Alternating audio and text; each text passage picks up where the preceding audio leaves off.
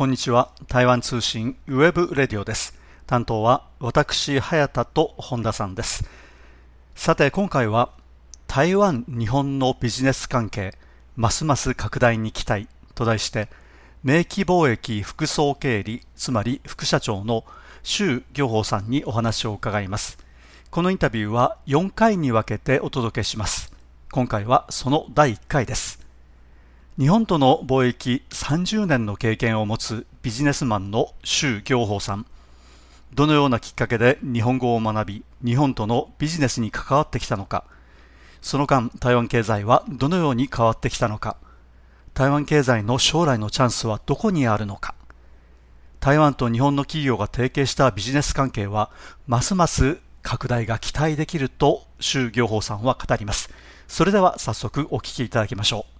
周さん、今日はどうもありがとうございます。こちらこそありがとうございます。あの周さん、えー、まあ、日本との間でいう商売、ビジネスをやってらっしゃるということなんですけれども、あの今どういうご商売やってらっしゃるかちょっと簡単にご紹介いただけますか。そうですね。あの実際、まあ本業は商社ですから。はい、えっと、台湾の商品とか中国の商品は日本に売ってることが、あの最初始めまして、はい、で今は日本の商品も台湾に輸入して販売してることもやってますから今一応輸出と輸入両方もやっております、うん。はい、どういう品目製品を取り扱ってらっしゃるんでしょうか、えっと、品目から言うと、はい、輸入の方が今、えっと、主に日本酒焼酎あとと重機重機ですね、はい、そっちはいただいてますけれども う日本のあの美味しいお酒ですからぜひまあ、輸入が日本お酒とか日本酒関係とか関連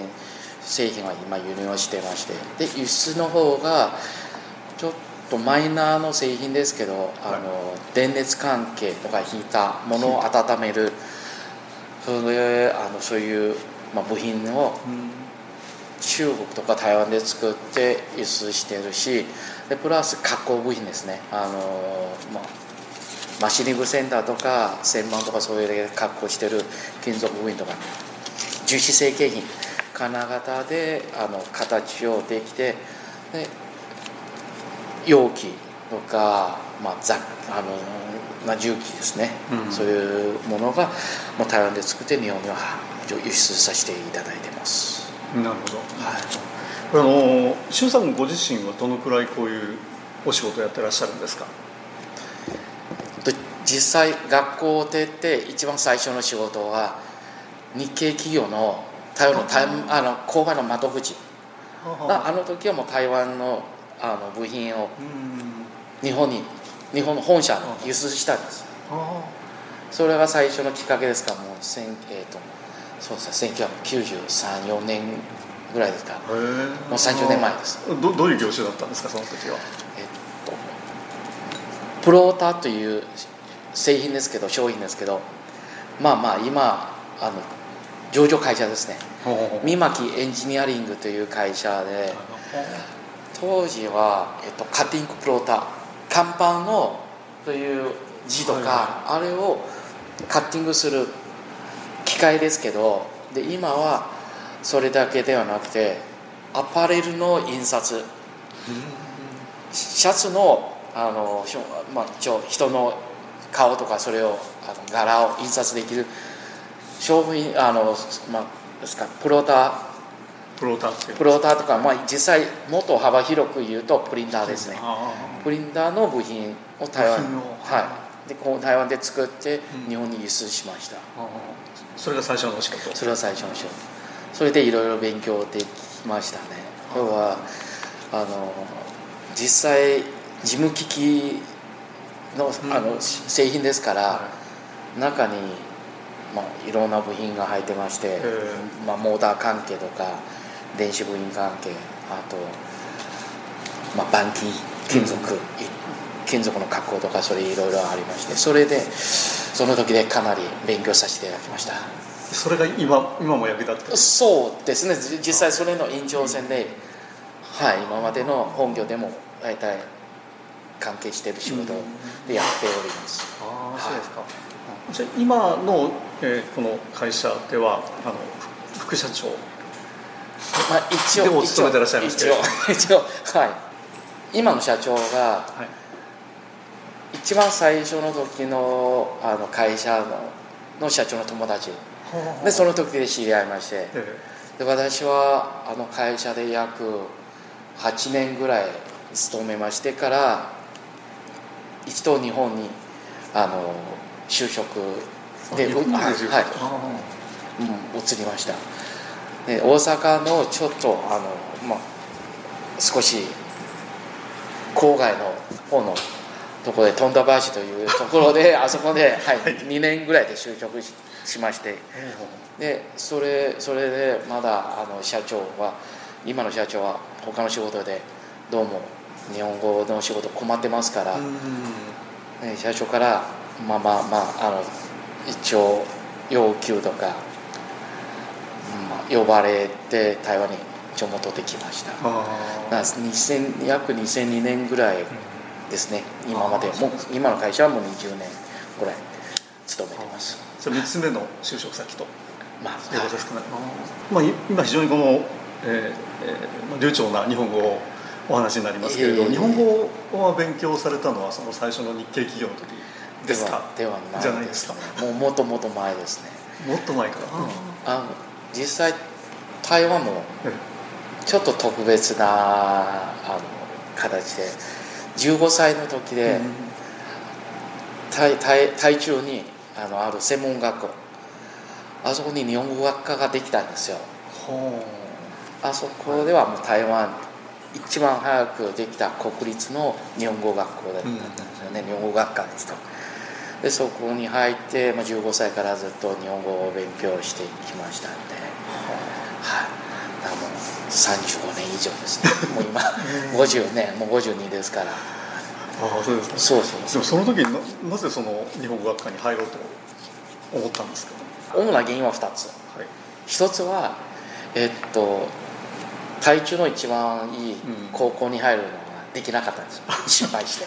あ受験のそう受験で失敗しました。でそれであの2番目の学校高校に入るのは、ちょっとうちの親父があんまりあのもう気に入らない。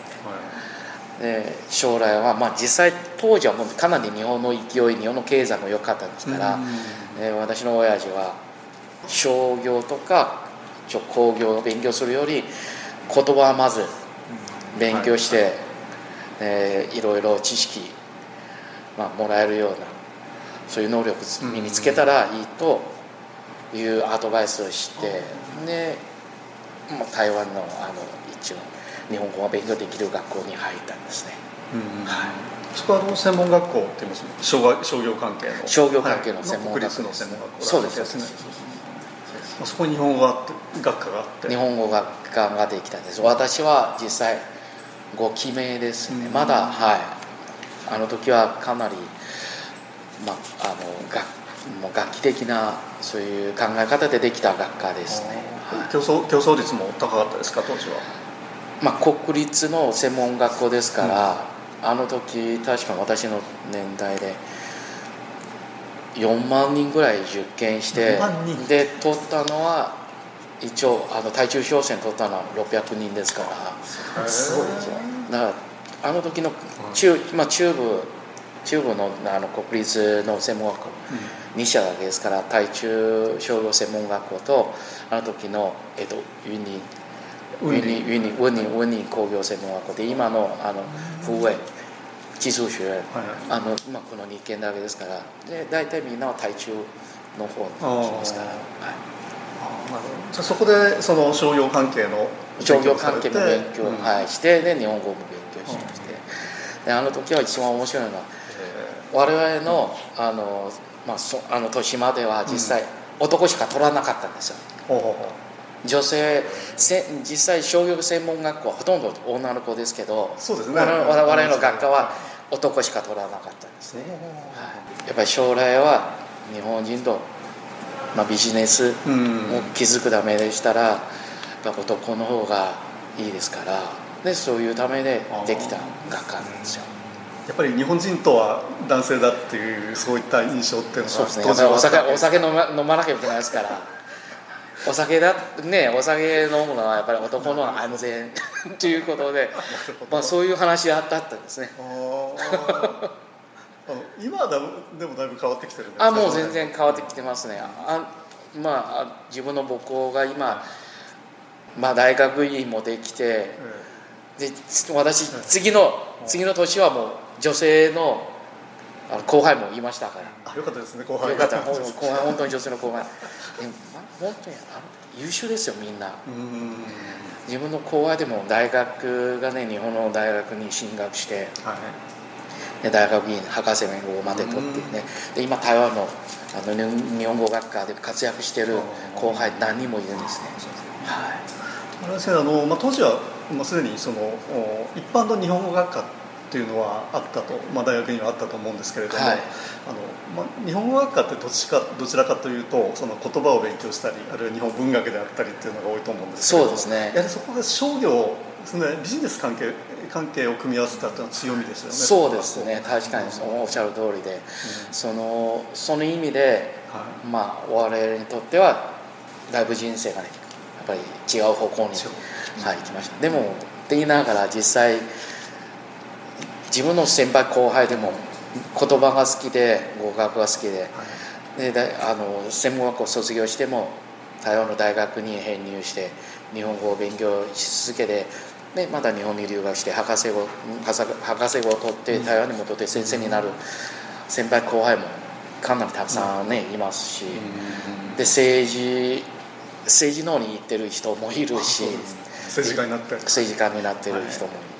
し、だからいろいろ、まあ、立派な先輩がたくさんいらっしゃいますね、はい、そうした中で周さんはそのビジネスの方に入られてで、まあ、最初日本とのビジネスをやるということで日系企業に入られたわけですよね。そうですね、うん、やっぱりあの卒業して、うん、でまた台湾のあの大学に編入してから大学に、うん、あまた大学に編入されたんですか？はい。大学に編入して大学院にも進学して。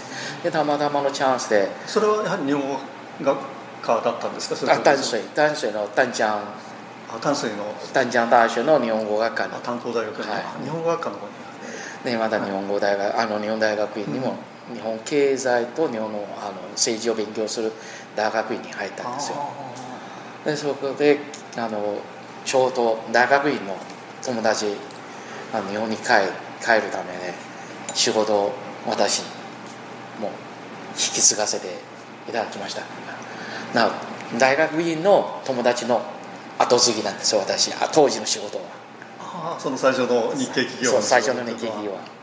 友達がもうすでに入ってらっしゃる。もうすいてはい。でどうも、あの友達は日本に帰らなきゃいけないんでで、ね、その仕事はあのやらないですかって言われましてでお金困ってたから。やってもいいですよ。まあ、まあ就職先を探してらっしゃったってことですよね。確かに私運が良くて今まで履歴履履歴書書くのは一度もなかったんですね。そうですか。もう引き抜きで直接。でそうそう。でで、はい、もう運が良くて。ああそうですか。はいでそれはそれからはもうずっと、あの日本と、もう来ても切れないぐらいの関係でずっとやってきてますね。なるほど。はい。最初あの日系企業の対応の購買の窓口として、ちょっとあの勤めさせていただいてますけど、うん、あの時私一人しかいないんですよ。あその日系企業の中に？中にそう。で私の上司は実際日本席をまだ日本にあのありましてで出張ベースで台湾に来てで私はあの日本の上司と一緒に台湾のメーカーさんを回ってて。じゃ台湾に常駐してるのはその周さん周さんだけ？私一人だけです。